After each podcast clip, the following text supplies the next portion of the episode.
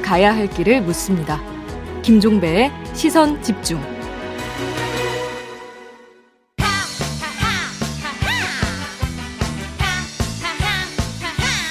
네, 정치하 시작하겠습니다. 국민의힘의 하태경 의원과 함께합니다. 어서 오세요. 예, 반갑습니다.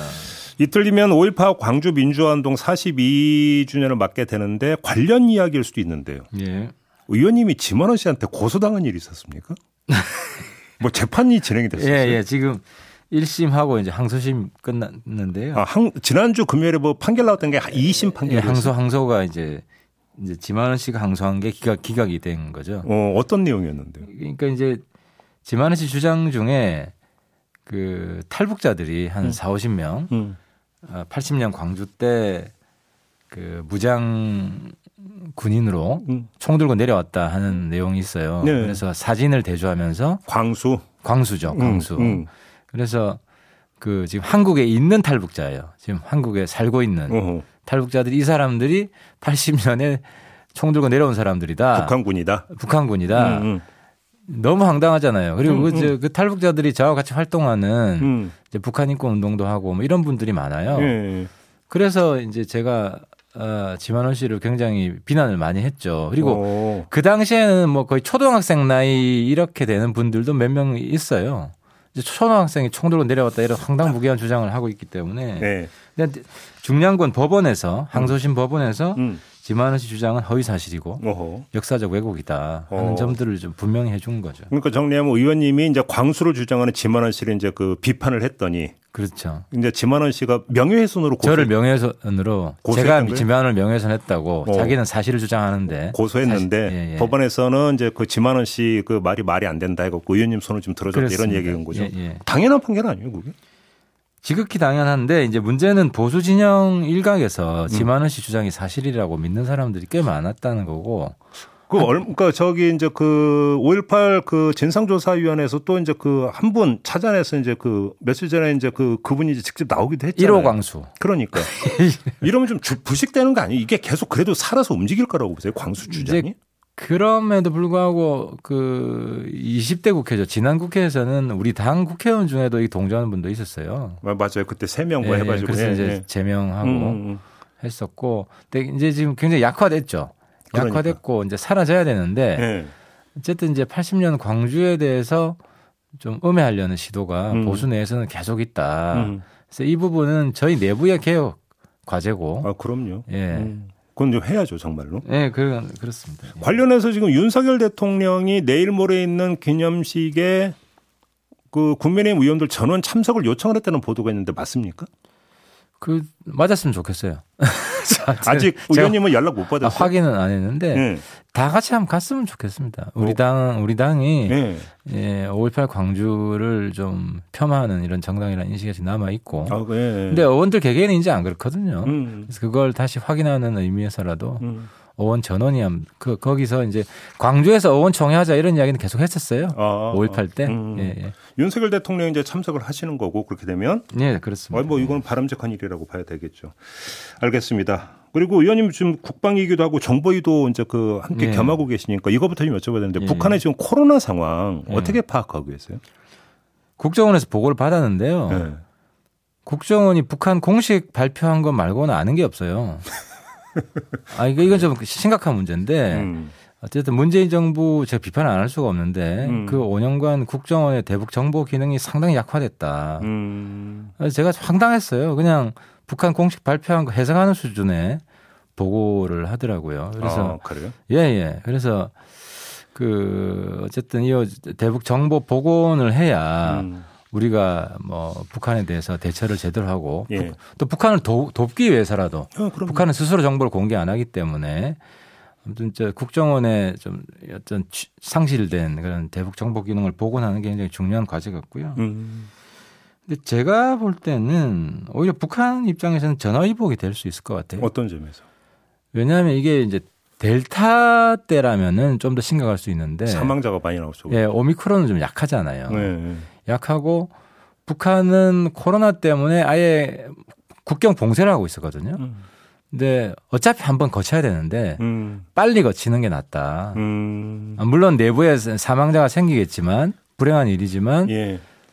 김정은은 젊어서 김정 김정은 본인이 이 코로나로 인해서 피해를 피해자가 건강, 건강상에 예, 건강상에 예. 문제가 생기지 않는 한 예. 북한 체제에는 큰 위험은 또 없기 아, 때문에 체제 뭐 위기나 이렇게까지 가지는 않을 거라고 보시는 거죠. 그럴 것 같지는 않고요. 근데 단 이제 북한이 인권을 존중하지 않기 때문에 그냥 사망자를 방치할 가능성이 꽤 있고 음. 그래서 이런 점에서 어 우리는 좀 북한 정부 비판 안 할 수가 없고요. 음. 인도주의적 위기 뭐 10만 20만 이렇게 사망자가 생길 수가 있죠. 아, 그렇게까지 가면 안 되죠. 그거는. 근데 이제 노약자들 지금 대처하는 게 거의 민간요법이잖아요. 네, 뭐 조선중앙통신이나 노동신문에서 나오는 걸 보면 무슨 뭐 뭐를 끓여 먹어라, 뭐 꿀 먹어라 이런 얘기가 나오고 있으니까. 그래서 오히려 한국 정부에서도 그 그나마 잘 통했던 민간요법 정리해서 언론에 보도해 주는 게 북한한테는 좀 더 도움이 되지 않을까. 한국 코로나 지원한다 그래도 받지도 않아요. 근데 그 지금 정부가 뭐 이제 지원책을 발표한다는 보도가 있었는데 안 받을 거라고 보세요, 북한이? 어, 제가 이제 정보위에서 쭉 있었던 지난 몇 년간 보면은 한국이 이제 문재인 정부에서도 이인영 통일부 장관이 계속 지원한다는 이야기를 지원하고 싶다는 이야기를 예, 했는데 예. 꿈깨라 예. 니들 건 안 받는다. 음, 계속 그랬다. 근데 혹시 정부의 보고에서 그러니까 국정원 보고에서 요번 네. 말고 그 전에 코로나 환자 한 명도 발생 안 한 게 맞습니까? 혹시 관련 보고 없었어요? 아, 그렇습니다. 이제 요번 말고는 어, 한 명도 없었다라는 게 공식 입장이었어요, 북한에. 그리고 우리 국정원에서도 확인하지 못했다. 음. 그리고 심지어 뭐 코로나 환자뿐만 아니라 백신 맞은 사람도 한 명도 없다는 게 그 국정원 보고였고 예. 그래서 이제 뭐 한 명도 없으니까 김정은도 백신을 안 맞았을 거라고 북한 수뇌부도 어, 한 명도 없다 그랬어요 국정원에서 그래서 음. 저는 안 믿었어요. 음. 그 국정원 보고가 사실이 아니다. 예. 김정은은 맞지 않았을까 그러니까. 하는 게 음. 이제 왜냐하면 수령을 보존해야 되잖아요. 보호해야 되잖아요. 그런 차원에서라도 음. 음. 모더나 같은 거 구해서 맞았을 거라고 보는데 음. 어쨌든 국정원은 한 명도 없다고 그랬습니다. 그래서 국정원 말 신뢰할 수가 없어요, 요즘. 문재인 정부 국정원입니다. 윤석열 정부 국정원 좀 달라지길 바랍니다. 알겠습니다. 아무튼 근데 한 명도 없다고 주장을 했으니까 우리 의료 지원을 안 받는다고 했는데 이번에 지금 뭐 누적 그러니까 그 유혈자 그러니까 발열 환자죠. 120만을 돌파를 했다는 거. 이번에 받을 수도 있지 않을까요, 그러면? 그 이게 이제 북한에 이제 지원받는 정책이 선중 호남이에요. 일단 중국 우선. 아, 아, 아 중국 아, 통해서 해결이 되면 예. 남쪽 지원은 필요 없다는 거고요. 아하. 근데 이제 중국도 심각한 상황으로 가기 때문에 예.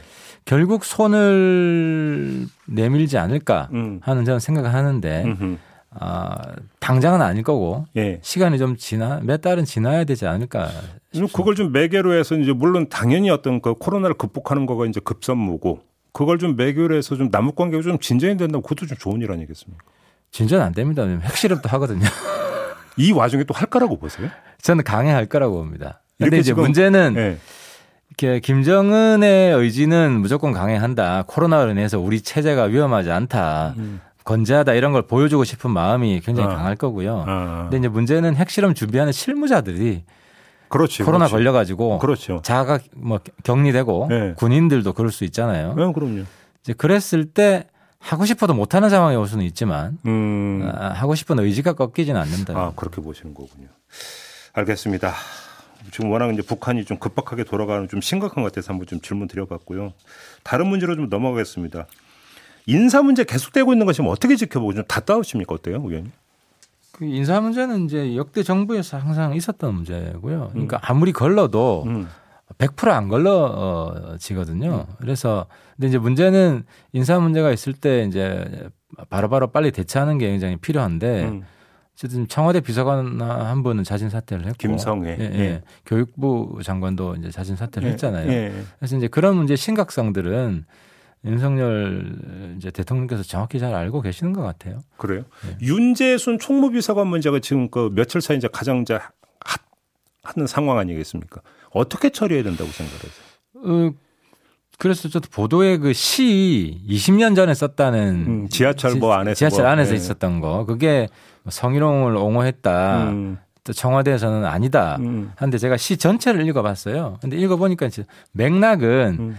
당시 지하철 안에서 좀 청년들. 청년들의 무례함, 음. 버릇없음, 뭐 노약자 앉아서 음. 조는 척한다. 음. 그러니까 이제 그, 그 청년들의 무례함을 비판하는 내용이기 때문에 음, 음. 이게 꼭 옹호한다고 보기는 어려워요. 음. 그래서 이제 그 시 하나만을 가지고 이분 이 사람이 이제 성 어, 성희롱 옹호자다 이렇게 음. 몰아가기는 좀 어렵다고 보고요. 음. 그리고 다른 사안들은 지금 청와대에서 발표하는데 어, 사실이 아니다라고 하고 있기 때문에 그좀 아무튼 그건 정확히 좀 봐야 될것 사실이 아니다기보다는 예를 들어서 이제 경고 처분을 받고 그러니까 이런 게 있는데 그게 뭐 정식 징계라고 볼 수가 없다. 그러니까 음. 사안의 경중의 문제를 이야기했던 것 같고 그다음에 또 오늘 한국일보가 보도한 거 보면 윤재선 총무비서관이 검찰에 있으면서 했던 평소 언행 예. 음담 패설을 너무나 많이 해서 EDPS라는 별명도 가지고 있었고 뭐 이제 그 시, 한글로 보도는 몇 개 인용이 됐던데요. 이 방송 심의에 걸려갖고 도저히 여기서 인용할 수 없는 수준의 어떤 말을 계속 했다라는 거거든요. 이게 계속 꼬리에 꼬리를 물면 윤석열 대통령한테 부담되는 거 아니에요? 어, 부담되죠. 근데 이제 최근 근데 그 시점은 좀 정해봐야 될 것 같아요. 그러니까 음. 실제로 성추행을 했다거나 그러니까 10년, 20년 전 보면은 음담 패설하는 게 우리 사회에서 거의 뭐라 그러나요? 기준이 완전히 달랐거든요. 큰 문제 의식이 없었다. 미, 미투 이전과 이후 달랐고 음. 그리고 최근 몇 년에도 특히 미투 미투 이후에도 계속 그랬으면 이건 음. 문제를 삼아야 될 거라고 보고요. 아, 그 기준을 그렇게 잡아야 된다고 보세요? 어, 근데 20년, 30년 전에 음담 패설했던 거를 다 문제 삼기 시작하면은 음. 뭐 상당히 좀 그렇게 보시는 예, 그건 좀 심할 수가 있다고 봅니다. 알겠습니다. 아무튼 자 그러면 한동훈 후보자는 임명장 주는 거죠 내일? 한동훈 뭐 청문회 보니까 민주당 역시 역시 청문회입니까? 민주당 뭐 오히려 한동훈 도와주고 뭐 빛나게 해주는 역할을 했던데요. 자, 뭐 그렇다고 치고 지금 한덕수 총리 후보자 인준 문제하고 정호영 보건복지부 장관 문제가 있잖아요. 예. 어떻게 이게 그러니까 교환이라는 표현 좀 적절한 표현 같지는 않습니다. 아무튼 그렇게 정리하고 넘어갈 거라고 보십니까? 어떻게 보세요? 민주당 입장은 뭐 두 사람도 안 된다는 음. 걸 거고요. 근데 이제 윤석열 정부 입장에서는 총, 총리가 굉장히 중요하기 때문에 음. 그래서 민주당에서 한덕수 총리 문제에 대해서 입장을 빨리 정해야 될 것 같아요. 근데 음. 어, 큰 흠이 없는데 음. 확인된 게 없는데 국회 본회의 표결을 거쳐야 되기 때문에 예. 그걸 가지고 지금 사실 협박하는 상황이거든요. 음. 아, 안 뽑아준다고. 음. 근데 뭐 한덕수 민주당이 날리면 지방선거는 민주당이 박살을 날 겁니다. 아, 그렇게 보세요. 야, 뭐 흠도 없는데 억지로 총리, 총리를 날리면은. 근데 여론조사를 보면은 부적절하다는 여론이 꽤 나오던데요. 줄어들고 있는 것 같아요. 민주당이 억지로. 줄어들고 예, 있다. 예, 여론조사는 뭐 매일매일 바뀌기 때문에. 예, 여론조사를 보면 한덕수 후보자는 부적절하다는 평가가 많은데 또 그렇다고 해서 인준 문제에 대해서 또 평가가 또 다른 여론이 이렇게 나오더라고요. 예, 그렇습니다. 그래서 그 이제 그 여론조사를 무기로 뭐 잘라볼까 하는 마음을 가지고 있었던 것 같아요 민주당은. 근데 실제로 잘랐을 때 그럼 잘한 것이냐 음. 이 평가는 또 완전히 다른 거기 때문에 예. 하여튼 이런 건 좀 통 크게 하고 넘어가야지 크게 뭐 한 방 걸린 것도 없는데 음. 자꾸 해봐야 음. 민주당만 오히려 흠잡히고 국민들한테 부정적인 인식만 커지고. 근데 거꾸로 지금 김인철 교육부 장관 후보자가 자진 사퇴했는데 정호영 후보자는 일단 아니었거든요. 그 이야기는 한덕수 총리 인준 문제가 어떻게 되는가를 보고 정호영 후보자 문제를 정리하겠다. 지금 후순위로 놓았다 이렇게 봐야 되는 거죠. 민주당이 자꾸 뭐 억지를 부리니까 음. 이제 윤석열 이제 지금 이제 대통령실에서도 음.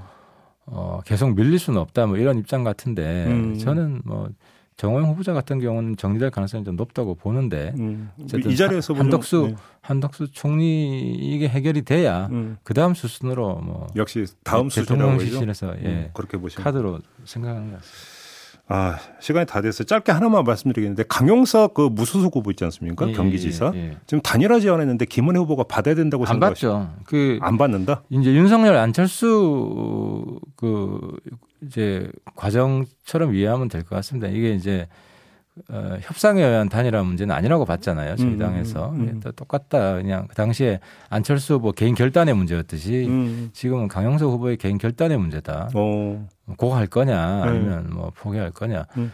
뭐 아, 후보 어, 누가 단일 후보가 되면 누가 후보가 돼야 되는지 이미 결정이 난 거잖아요. 음. 이걸 가지고 뭐 협상을 하자 하는 것은 좀 억지스럽고 그러면 강영수 후보가 완주를 해도 이길 수 있다고 보시는 겁니까? 완주하면 어쩔 수가 없죠, 뭐. 근데 어. 이제 어 이제 그분의 우리 당의 기본적인 입장은 이제 중도 확장, 청년 중도 중도 확장이기 때문에 음흠. 극단 세력과는 아, 아. 뭐 경선을 통해서 단일화 하거나 아. 이런 일은 없다는 겁니다. 아, 숫자보다도 오히려 강용석 후보의 색깔이 더 중요하다 이런 말씀이시네요. 강용석 후보는 저, 저, 저 진보 진영 정의당처럼 우파 내에서 독자 정당을 만들든지 해야 되죠. 아 그렇게 보시면 예, 예, 예, 알겠습니다. 마무리할게요. 고맙습니다, 예, 의원님. 국민의힘의 하태경 의원과 함께했습니다.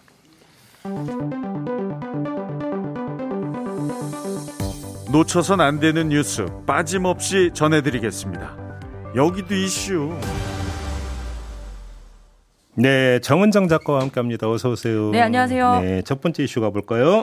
예, 반지성의 전성 시대입니다. 어, 이거 안 좋은 얘기인데. 네, 안 좋은 얘기입니다. 음. 문재인 전 대통령이 퇴임 후 귀향을 하면서 잊혀진 삶을 살겠다 했지만 그 어느 때보다 주변은 시끄럽네요. 예, 예. 경남 양산 사저 주변에는 그 구구단체들의 집회를 하러 온 것을 두고 확성기 소음과 욕설이 함께하는 반지성이 작은 시골 마을의 일요일의 평온과 자유를 깨고 있다. 이렇게 음.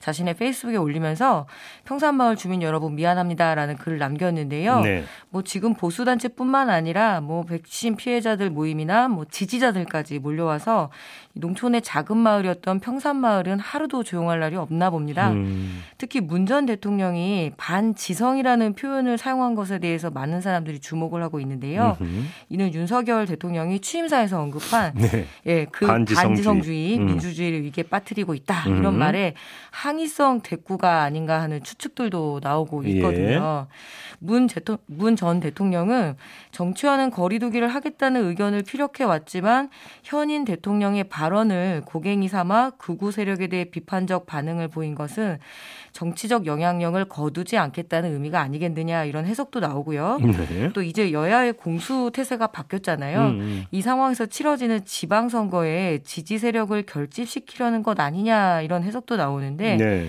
하지만 정작 중요한 것은 평산마을 주민들의 느닷없는 이 소음과 번잡함에 이제 휘말리게 된 거잖아요. 음.